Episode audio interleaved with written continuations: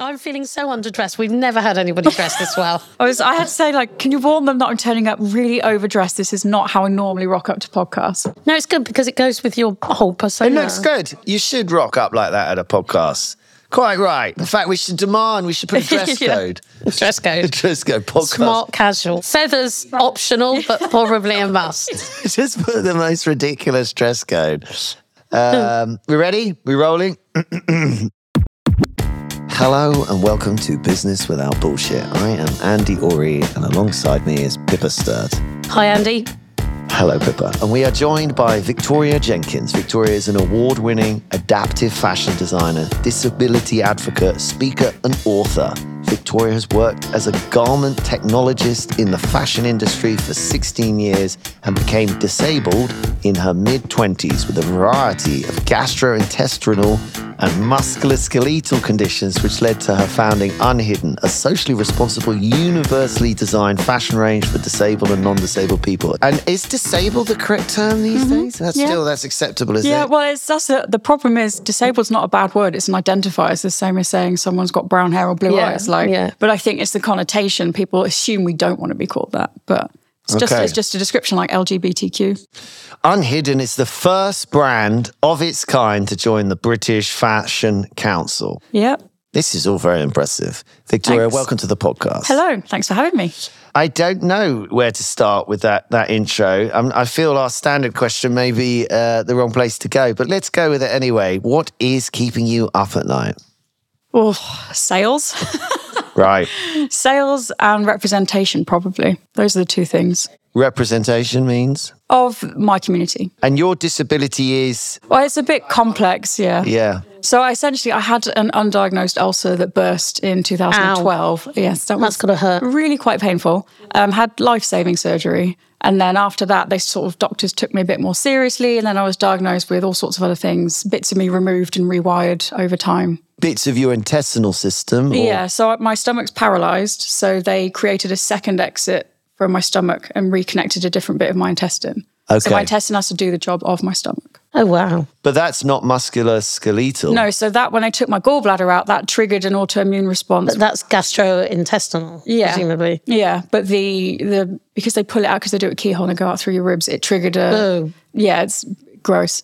So now I also if I have like a if I get knocked, then my sort of my skeletal. Overreacts. Yeah, so and you like get a it sort of arthritis almost. Yes, yeah, An yeah. inflammation. So like costochondritis is the closest thing to it. You know, like you get that if you throw up loads or you laugh too much, hmm. you can get that sort of an inflammation. It's like that. So, do you have to be really careful about what you eat? Yes.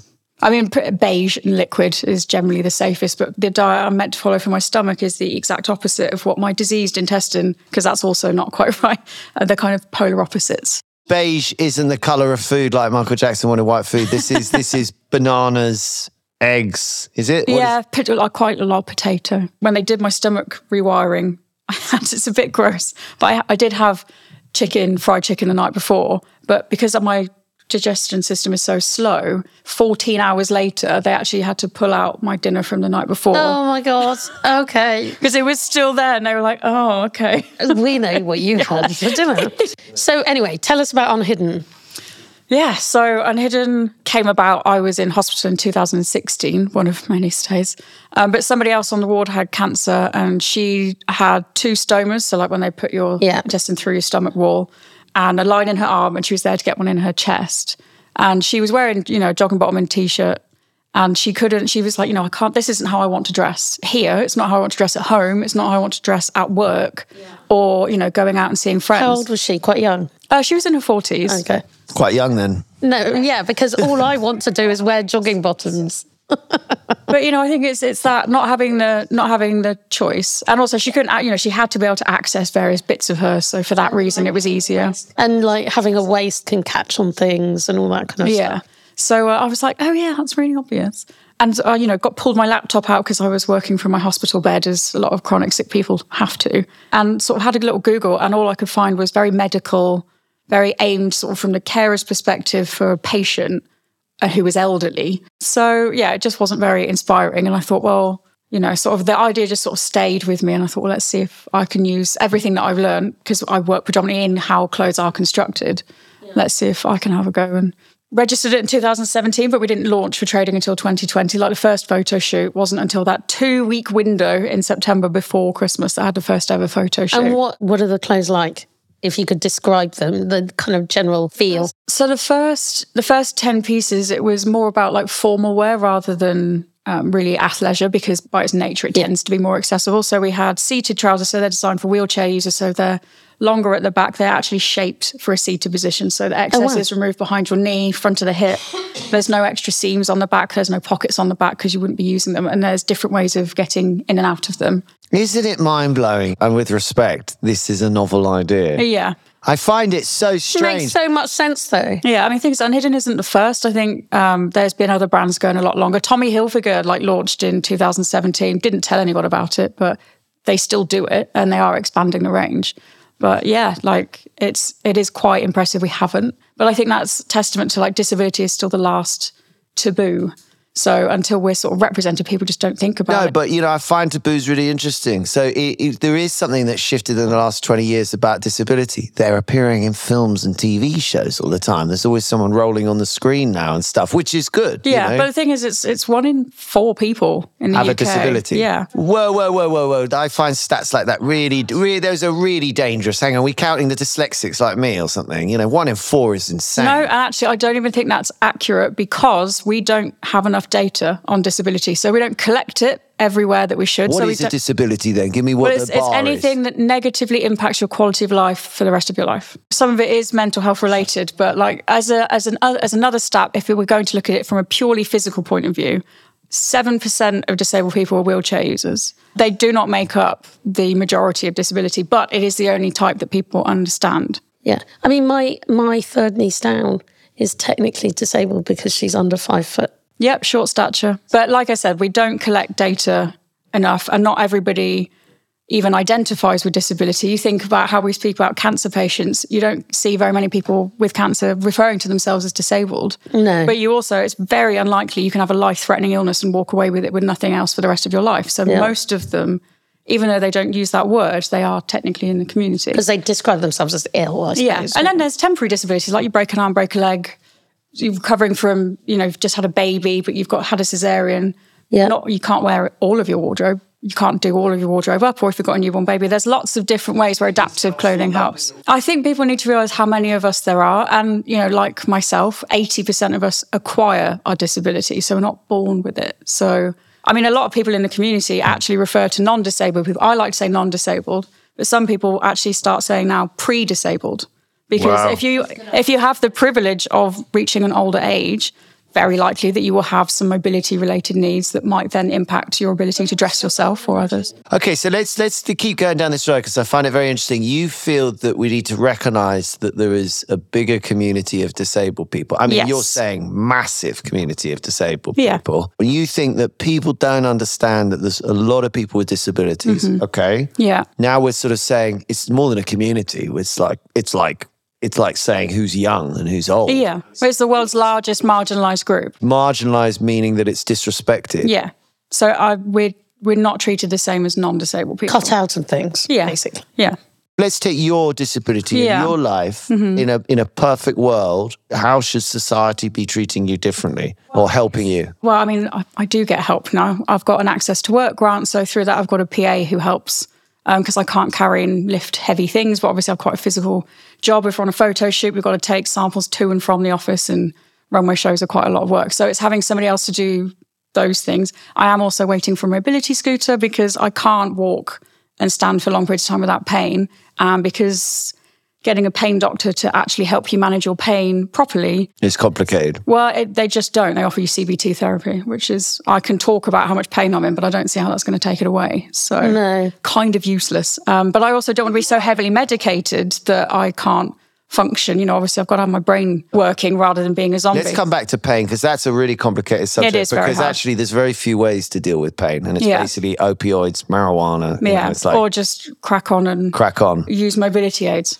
Yeah, but you, but in your example, you have got a PA assistant, Mm-hmm. you have got a mobility aid. So to me, you are marginalised but there is support coming. It might be slow and ineffective. And weirdly, I just saw my wife. She's at Fox Court today, which is where they decide a lot of this stuff. You know, where they it's the final appeal for like, I need help. They're not helping me. Uh, she's not a judge. She's a doctor, so she just sits. with- So it's a sort of subject that comes up in the house, but.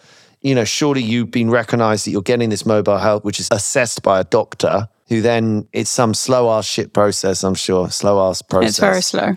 Yeah. But ultimately, if you've got your mobility scooter and your PA, do you think then you're being recognized and non marginalized? Do you think it's, you know, people in the street in need some to areas, know? I think, yeah, I think it is people in the street still. I mean, as an example, you know, when I was pitching for investors, if I took my stick, and actually when I go on panel talks, if I take my stick, I'm treated very differently to if I don't take my stick. So I stopped taking it to some. I actually was sat on a panel with all the other panelists, and someone leaned forward and said, "I think um, that, that's for the speakers," and I was like, "No, I am one."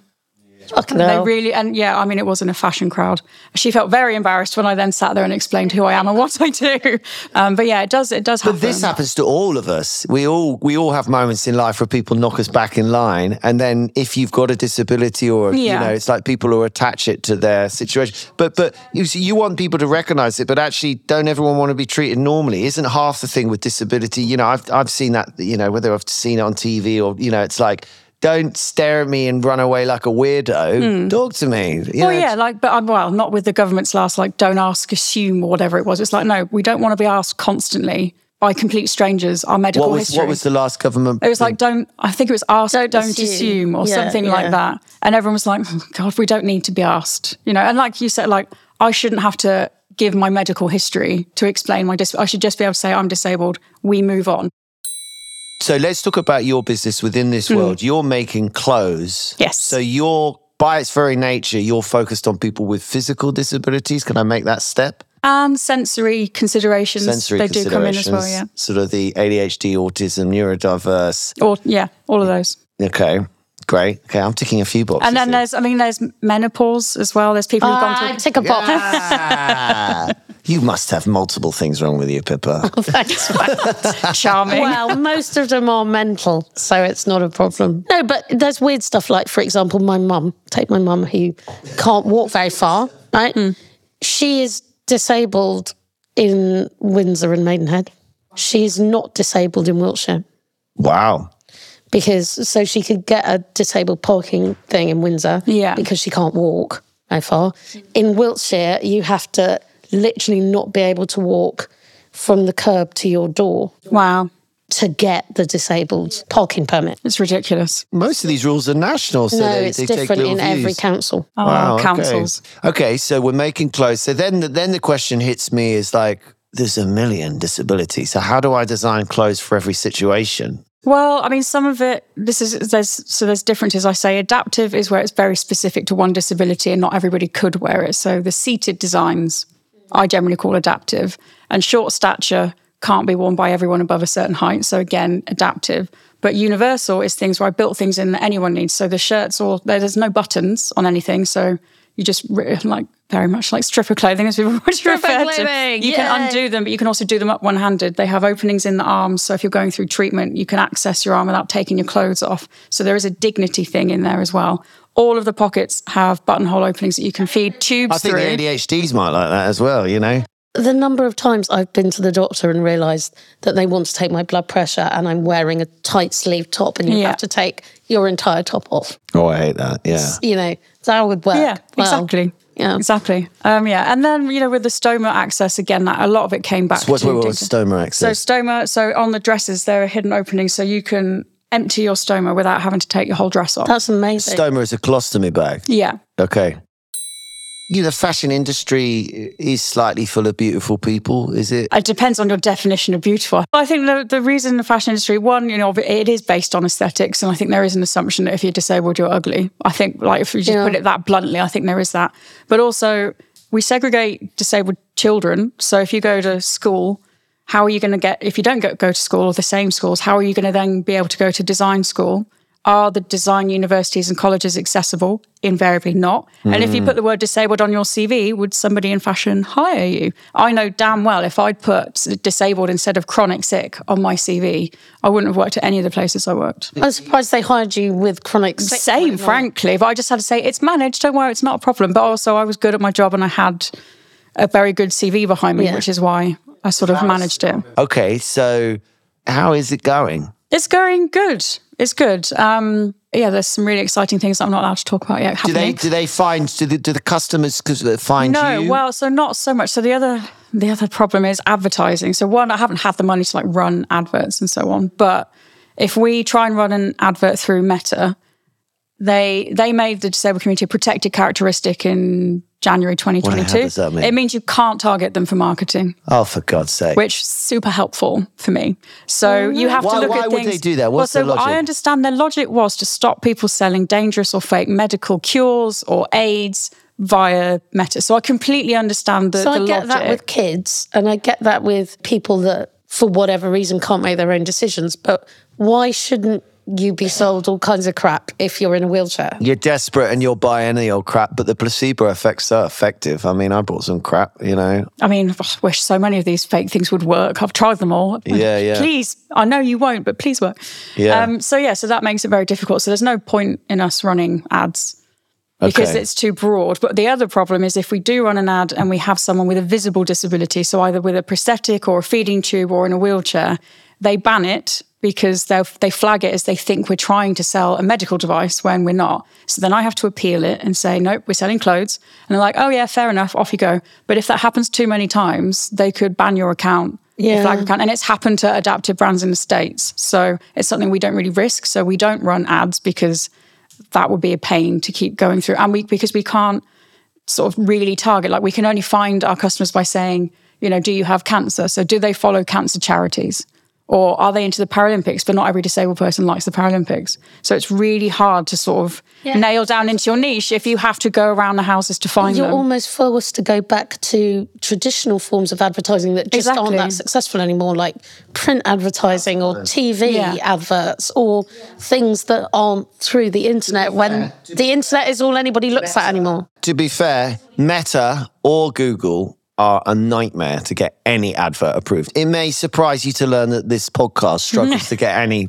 You, you can't possibly guess why. But also, I've been involved a lot in music, and every time you do hmm. Jamaicans, they say it's not English. oh, wow. And they've got, and I, I've had the most amusing conversations with, frankly, and people generally on the phone in India, and they're saying, well, it's Jamaican English, you know. And I, I know this sounds ridiculous, but we've had things banned and whatever, and you're like, so it, I think the, the, the world of meta and stuff is a nightmare, even if you're trying to do something even vaguely normal. But, It is. But what you're what you're describing is is like insane. Yeah, so like we can't use the language we want, we can't be accessible, it reduces our reach, we can't use the adverts because of that. So it's kind of like, well, that's not a level playing field. Everyone me. could go online and advertise get rich quick schemes. Yeah. you know, you've said so many interesting things. It's like disabled people are considered less attractive. Well, that's probably about um, perception is based on, on on how much exposure we have to Yeah, something, and then which is like I think they, uh, they are updating the, the stats. I know all the stats because I wrote a book about it, so that's Oh, wow, why I try cool. to remember all of it.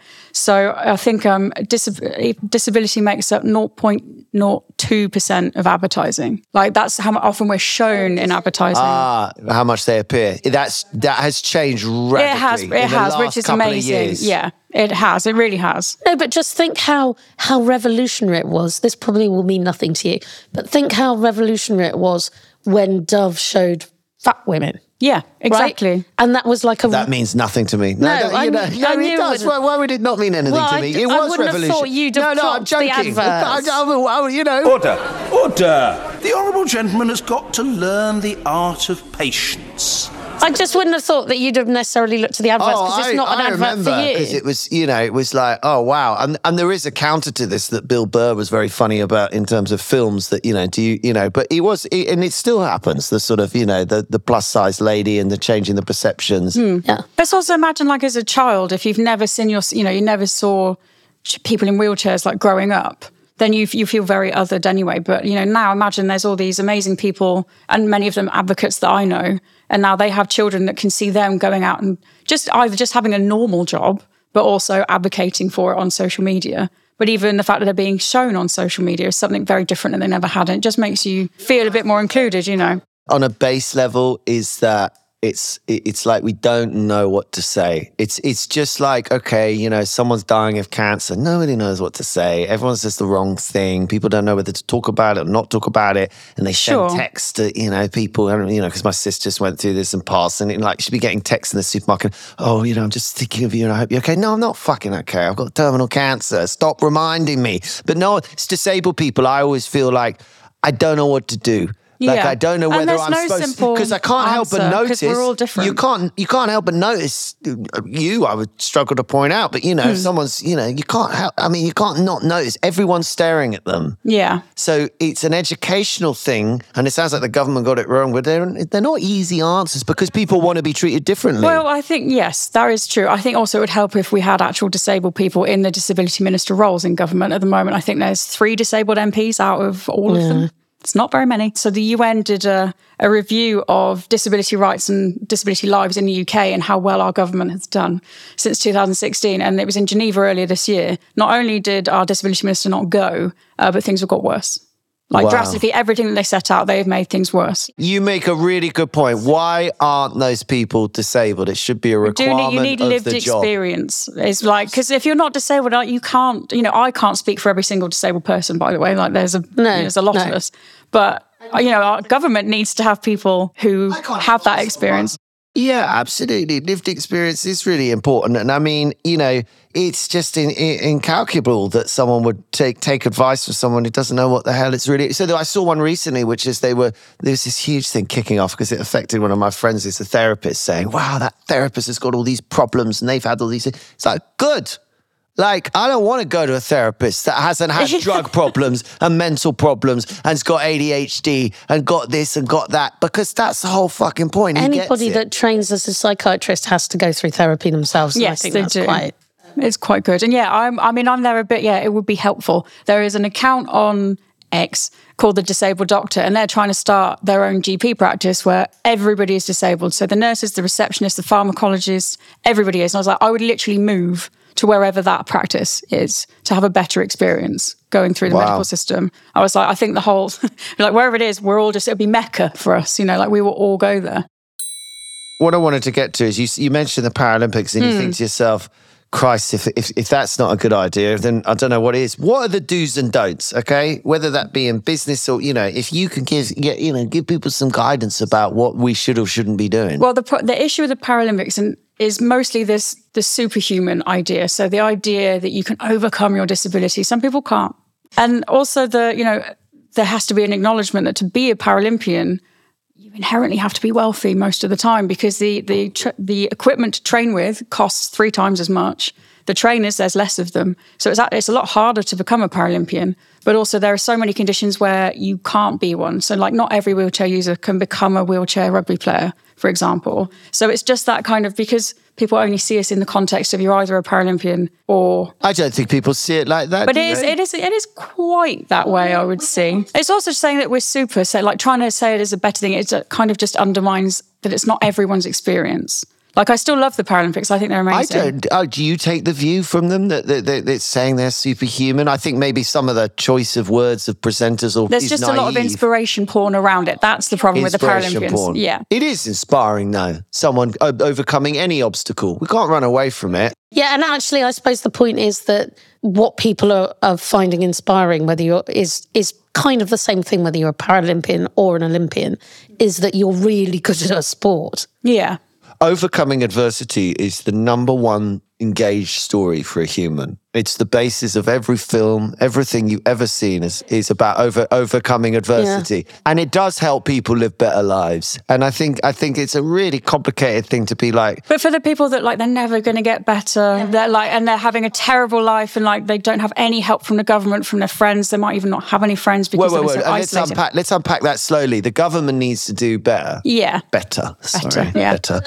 God, that's just outrageous, the language on this thing. But let's put that on one side. Yeah. You know, somehow you want to raise disability wants to be raised as a thing. There are only certain ways you do that. And if we're going to end up in a world whereby raising it in getting it slightly naively wrong and we will develop. And that's fine, but I think there still has to be there's and it is really nuanced and it's really hard. And I'm really not saying I have the solution, but it kind of it makes the people that are not going to get better, that live in constant pain or con- constantly unwell, like the Paralympics don't help them at all. And how people talk about disability and they they don't, they almost can't identify with that because that's not their experience. I think maybe that's what you're trying to get to as well. Is we want to live in a world where we recognise that some people have some disabilities and they require additional help, and Yeah. it's not a burden; it's a pleasure, it's love. Exactly. And there's so many people out there full of love, you know, who will just do Yeah, anything but, for people. You know, oh, I don't know. Unfortunately, I just don't think we're at that point. we're not. We're, we're not at that But uh, point. yeah, d- I mean, when you're living in a country where,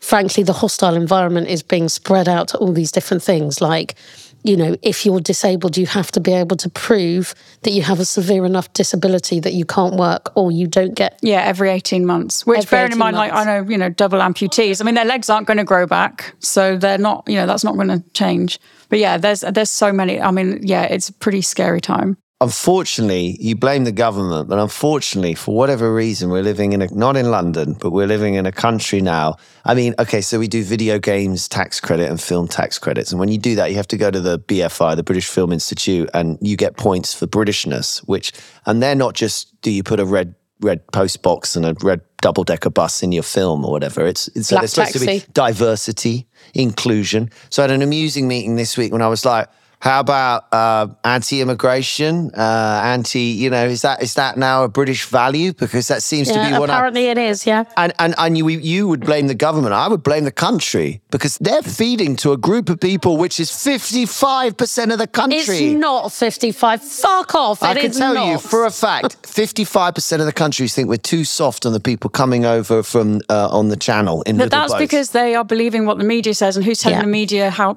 how and what to say, and that is government. But this narrative around disability and benefit fraud, like benefit fraud within the context of disability, makes up like the in terms of like fraudulent cases, again, it's like 0.2% of cases are fraudulent. I actually, hands on heart, if you can manage to get a disability benefit through this government and it's false, I think you deserve a freaking medal because it's that difficult to get it that if you can convince them, well done. Like it's that hard. But instead, we're like, no, we just won't give you benefits. We're going to make you feel like you're the problem. There's an appeal system that we already know is broken. We're going to make it really, really stressful. And we're going to make the process take forever as well. Um, then we also will means test it potentially and all the rest of it. But I have to pull it back because the, like the media, right? They feed us what sells, and there might be a bit of influence But going if on. they, but you know, if they didn't do that, what well, if they I, didn't I, I'm do about that? to extend to, to. I've been having this thought for weeks. I'm completely with you, but I think media, the media needs to be regulated Yes. to find a middle ground and to bring people together. Yes. So we had a very good example, which you, which is a very silly example. I'm going to get his name wrong. You're going to get upset. Rishi Sunak banging a hammer using. oh, the that side was of it. hysterical. But it turns out he was told to do yeah, that. Yeah, yeah, So I'm sitting with my good friend Chris from Wales. He does this in this podcast. Big up Christopher Reese. But he was saying to me, I, you know, it's- it made him angry because he'd read it in the media. Now, I think that's a very simple of example of when a media, the mainstream media has a duty to not inflame shit Yeah. and not just say, because you've now. Lots of people will not find out that it's fake. Yeah. So as a tiny little, I'm not defending. I'm just saying, as a tiny little bit of clickbait, everyone loved it. Hmm. Yeah. Everyone gets angry, and I swear to God, this it's it's But yeah, it's always a huge. I'm with you 100%. I yeah. think we should start saying the media has the power to divide us, it has the power to ruin the whole world. And they say they do it because that's what sells and that's what we want. I think we have to regulate it. Yeah, like, no, don't sell us that because look at what's happening. It's awful. What is your biggest fuck up to date? Oh, biggest fuck up to date. Uh, hiring a marketing agency that wasn't trained in DEI. I think that was probably the most expensive. What's lesson. DEI? D- Diversity, equality, and inclusion. Oh, right. So Okay, I they, you know, they know didn't, they didn't know the language, don't know the nuance, haven't worked with disabled people. So there's quite a lot of language changes. there. So I had to, I was paying someone to create content and to put adverts out that I had to then rewrite or redo. Um, so yeah, so that was that was a bit of a hefty lesson. Are the marketing agents full of disabled people? Well, there are now. Okay, since I set one up. no, no, uh, I don't. But I know the founders. Uh, we do quite a lot of us in the disabled entrepreneur space. We do all Is there a each other. community that you like online or something? Is there? Oh, I mean, most of it's online, but I think social media. That's kind of how we all find what each would you other. recommend to a disabled founder? Where where, where should they go? A disabled founder. yeah, um, what's helped you? Well, I went on. I used both Enterprise Nation, We're very Yep. good because it's a free resource and we're 50% more likely to be in poverty. So there's quite a big disparity in starting a business. Uh, then there's Meaningful Business, which is a social impact sort of online networking company. And they'll put you in touch with, you know, you kind of do speed networking with other business founders, but you can also pitch to investors. I think because they're based on social impact, they're more prepared to help people with disabilities. And then there's Hatch Enterprise, Yep. which are brilliant. Yeah, so there are there are places. There's just not, you know, I think it's growing, which is great, but there's not very But many. you've got to search them out a bit. Yeah. And then we have a huge issue with financing and loans because a lot of people with disabilities might not have had a regular job. So how are they going to finance a company? A bank's not going to give them a loan. So Did you say you need raised some money? I did, yes, yes. Um, I, it took a year. To be fair, that's not a long time to raise money. It felt like it pitching that for that many people over that strength of time. But I mean, what changed it was going on Dragon's Den. I got investors off the back of that. Pretty Did you? much. Yeah, it aired in February. You'd recommend Dragon's Den, would you? Yeah, it's terrifying. It's All my clients that have been on Dragon's Den Yeah. have taken the money on the night and then said, no, thank you. the I mean, next I got. I got Did a you full do round that? of no's. So Oh, really? uh, no, I had three models that came out. Actually, Deborah Meaden's sister Emma is a wheelchair user, so I really hoped I was going to get Deborah. They said too small a market, too fragmented. Yeah, I think. Well, I think also, you know, at the time I was made to order, and investors don't want to invest in Yeah. you to give you money to buy stock. So I understand, but it, it would have, you know, I mean, it would have been a game changer. It actually. I don't know, it didn't air, thankfully, because they're very kind. But I came up before I went in, I was like, one day I want to be a dragon. And then came out and burst into tears because I felt I'd let the community down. It was a good experience. Uh, I'm glad I did it. And yeah, the people that saw it Amazing disagreed with them. Yeah, and they gave me quite a good like it was a 15 minute pitch that I had, and they were very nice. Peter Jones said it was the perfect pitch. I will take that. Um, so the pitching was good. We know, like, but the business. Um, but you know, it's it's okay. Not everyone's going to agree. I guess and if they- you'd been pitching for a year, you'd probably got it down pat. yeah. I mean, and also you only have for them, you have two and a half to three minutes, and you're not allowed to redo the pitch. So even if you fumble it, that's it. Whereas answering the questions, if you want to slightly change how you phrase something, you are allowed to ask them to Yeah. go back and record it again. Wait a second. You said it was a 15 minute pitch, and then you said it was No, a three so, minute so pitch. it's so the initial bit when you go and you say the business, that's like two and a half minutes to three minutes. So when you, they you're just saying to them, "This is my business. This is what I'm doing," and then you go into the question bit. And I was actually there for an hour and a half talking to them for that bit. Wow. So you go on for quite, a, you know, there it was a long time. Well, that's some that's some great advice, I would say, and I would guess that the BBC is open to more disabled founders too, and, and helping them out and those communities. Oh, definitely. I think they're actively looking for them. I think, yeah. The problem again, you don't want to fall into the inspiration porn category either. But I think there's so many things. You know, there's so many tech things and businesses and all sorts that I think we'll start seeing more and more. I mean, last year there were loads. This year there was quite a lot. I say loads in.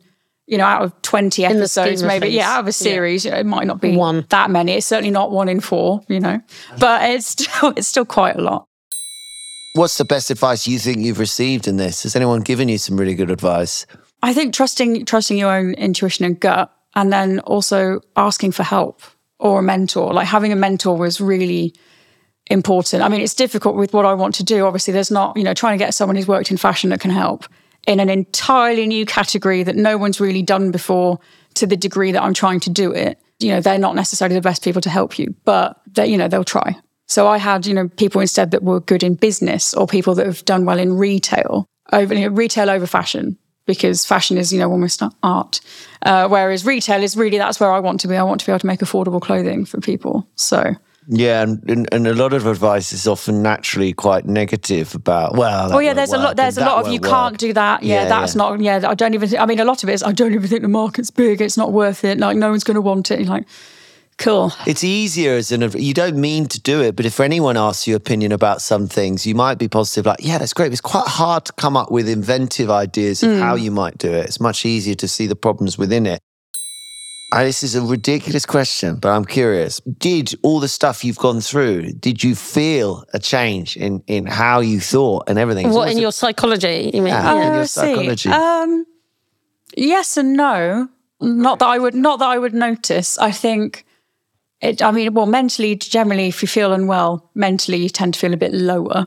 Um, I think I managed to rewire my brain almost to ignore that. Because if I didn't, if if I succumbed to feeling that miserable and in pain and sick every day, I wouldn't ever get out of bed. So yeah. it is a case of having to retrain what can I actually accomplish, what can I manage.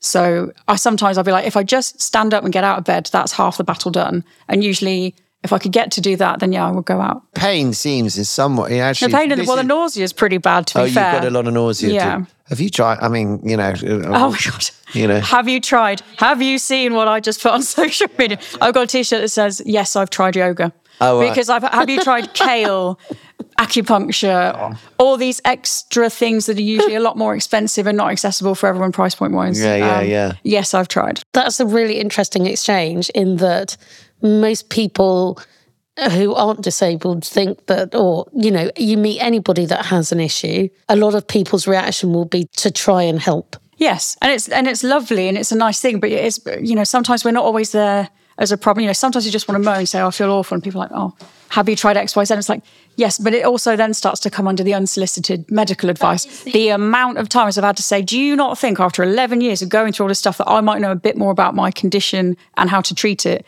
than you, lovely person on the internet that I've just met for the first time?" So do we, we've got one for our do's and don'ts. Although you never know in life. Or you know? generally don't suggest things. That person probably knows more about their condition. But than generally, you do. that's not not just applicable to disabled people. No. Sometimes you want to moan about something. Yeah. You don't want somebody to say to you, "Oh, right, what you should be Hang on, doing." hang on. You're saying sometimes all women do this constantly, especially in the evening. And the last thing you should do, I've learned as a Is 45 year old man, suggest something, is for try and fun's help. sake. Just let them out. Just let it out. And as a man, especially as you're just at the end of the evening, Just you, say, say, you "That assume that, sounds they're really needing a problem. Yeah, yeah, Yeah. Sometimes yeah, I just want to have a little rant. I know, but this is a man female thing. Yeah, but We- I we didn't like want to say that fix. because you you get upset with me saying, No, no. but it is a man thing.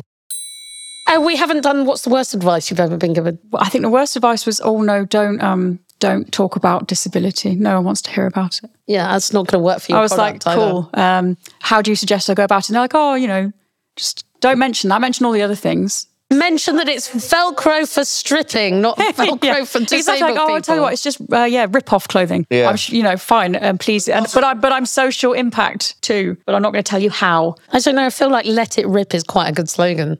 Yeah, it would be quite fun. It feels a little bit like, you know, disabilities. We need to be told how to feel about it by people with disabilities. A bit like, you know, as I said to a black friend about, you know, Black Lives Matter, I don't feel I can comment on it. And he says, You're right, you mm. can't. yeah. But you're supposed to just listen. The thing is, it's very obvious if you're black or not. Mm. And what we're saying with disabilities is a thousand million types of this and all Sure. levels. And and yeah, I have a right to tell people about tinnitus or hmm. ADHD, but these are not big Yeah. issues, I don't think, you know, and therefore, but at the other end of the scale, people with heavy disabilities have very complex views on it. So I think, I think people should talk, the people who know what they're talking about should talk hmm. about it. Yeah, again, and it's the same. Just listen. And, you know, I mean, I know, and I've just got so used to it when I get out, you know, I can see if I say oh, I'm disabled, I can see someone's brain just going, how, why, where, Where, what, I can't what, see it. yeah. And I know it doesn't matter what the rest of half hour of what I'm saying is.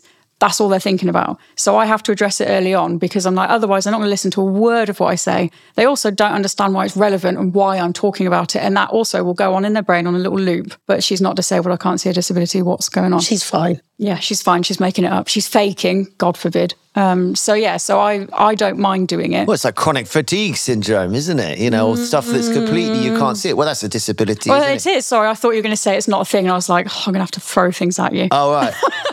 because that is so many people's like attitude to that. And Well, syndromes are hard, are, are hard ones They are. because they're always like you know, it's it's They are. they're, they're they're badly, but it's definitely. but you a know, thing. but you can't. Yeah, exactly. But it's yeah, it's just I think yeah, just being open to listening and slightly changing that perception that disability one obviously doesn't look a certain way, but that it's not just wheelchair users, it's not just ramps. And now, a quick word from our sponsor. Business Without Bullshit is brought to you by Ori Clark, straight talking financial and legal advice since 1935. You can find us at oriclark.com. What do you think is bullshit in your industry and why? the snobbery of the industry is bullshit. Like what goes down a runway, these, you know, all these people all the same size, all moody people.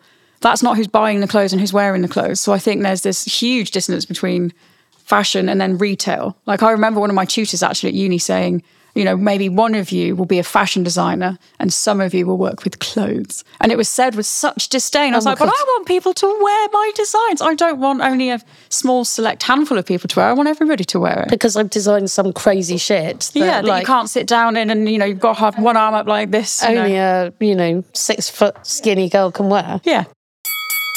Okay, Victoria, this is the 10 second quick fire Okay, round. oh gosh. okay? This is where we're going to ask you a list of questions to get to know you a little better. And you have about 10 seconds Okay. that to answer each question. Antonio, cue the music, please. Question number one What was your first job? Uh, pattern cutter. What was your worst job? Pattern cutter? No. um, oh gosh, being a pot wash actually in a pub.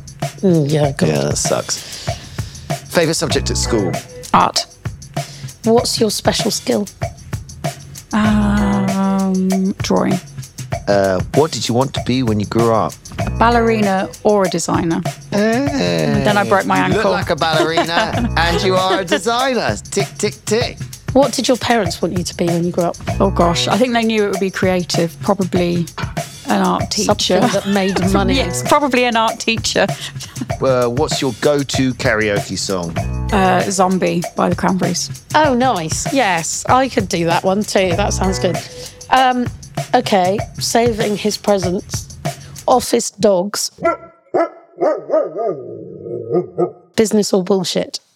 Business. Good choice. Well done. We've, he's, he's been getting a real He's been snoring quite loudly. Have you heard Has he? him? He's Yeah. been getting absolutely smashed of late. As long as he doesn't drop a fart, we're all right. No. Uh, have you ever been fired? No, but made redundant, which almost feels very much the same Yeah. when it's done quite quickly. If you're like Apart first, from you get some money. well, it depends on if you're like Yeah. first in, last, Yeah. last in, first out territory. Then it feels very much like being fired. What's your vice? Um, chocolate, sugar. Actually, sugar. I would say because I have a really sweet tooth. Sugar. Sugar. Very Yeah. good. What recommendations do you have to read, watch, or listen to? Are you a podcast person? Do you listen? to Uh, podcasts? I, I am. I mean, I really like off menu. I like funny ones. I don't necessarily want to always listen, be learning things because I think with a lot of my job, it's a lot of absorbing Yeah, information. So yeah. I just kind of want to switch off. So yeah, off menu is one of my favorites. I do love the earlier seasons of, and apologies, guys. Um, my dad wrote a porno because Oh, that yeah, was just well, breathtakingly just funny. Genuinely. I've, I, I've watched some of those early ones. you know, yeah. So but you walk along the road and you're laughing out loud. It's kind of embarrassing. Yes, it's one of those. I mean, yeah, my uh, partner was driving once when we were listening to that, and he swerved the car. I was like, "No, we have to put something else on because it's too funny." I think that's a good example of taboo breaking too, because it's sort of British are quite uncomfortable talking about sort of sex, and your dad's Sex and what- your parents. Yeah, sex yeah, and your your parents parents. has written a porno, And it was just, oh, Belinda blinks. I think it just sits in your head, doesn't yeah, and it? they were so funny about it too that she sort of come in the room. She's naked already, you know. Yeah. Like, when did that happen? That's the thing is the dissecting of the things, and then them trying to even say the sentence, you just hear them dying laughing. Such a bad Oh, writer. so good. But it's been a huge success. The book now, of course, and because of it, it's been he's written book but after like the venue that they were in would change halfway through a scene. Like, Oh God, yeah, so good. yeah, Yeah, that was good. okay, so very good. What are you watching at the moment? the Fallen House of Usher. Oh, is it any been quite enjoying. Yeah, I mean, it's taken a bit of a while to. You still can't quite work out where it's going, um, but I have been enjoying that. Okay, have been enjoying that, and I'm, I'm rewatching Hannibal because I really love the books. I did enjoy I mean, the it's, series. it's to be fair, really disturbing. Uh, like I definitely had nightmares the first time round, and I'm like I'm going to just do it to myself again. But Mads Mikkelsen's amazing in it yeah. and hot. Not going to disagree. to be honest, We would give you thirty seconds. Do you want to tell the world, you know, the about Unhidden. Please go and look on unhiddenclothing.com, although the brand is still just called Unhidden. Don't get me started on that. Look on our Instagram, which is unhidden.uk. We will be doing something in London Fashion Week in February. Um, we will be announcing a very big retail partnership in March or April. Do keep eyes peeled. Um, and, you know, don't forget to shop for your disabled and chronic sick friends in Christmas. We've got everything in stock. Go for it. Great stuff. Victoria, you've been an absolute pleasure, and thank you for uh, demystifying some of the incredibly confusing world and wicked business you've got. So thank you Thank for coming you. on the show. Big up what you're doing. Thank you, Pippa. Uh, thanks. Antonio. Thanks, Romeo. Uh, that has been this week's episode of Business Without Bullshit, and we'll be back with our quiz Business or Bullshit on Thursday. Until then, it's ciao.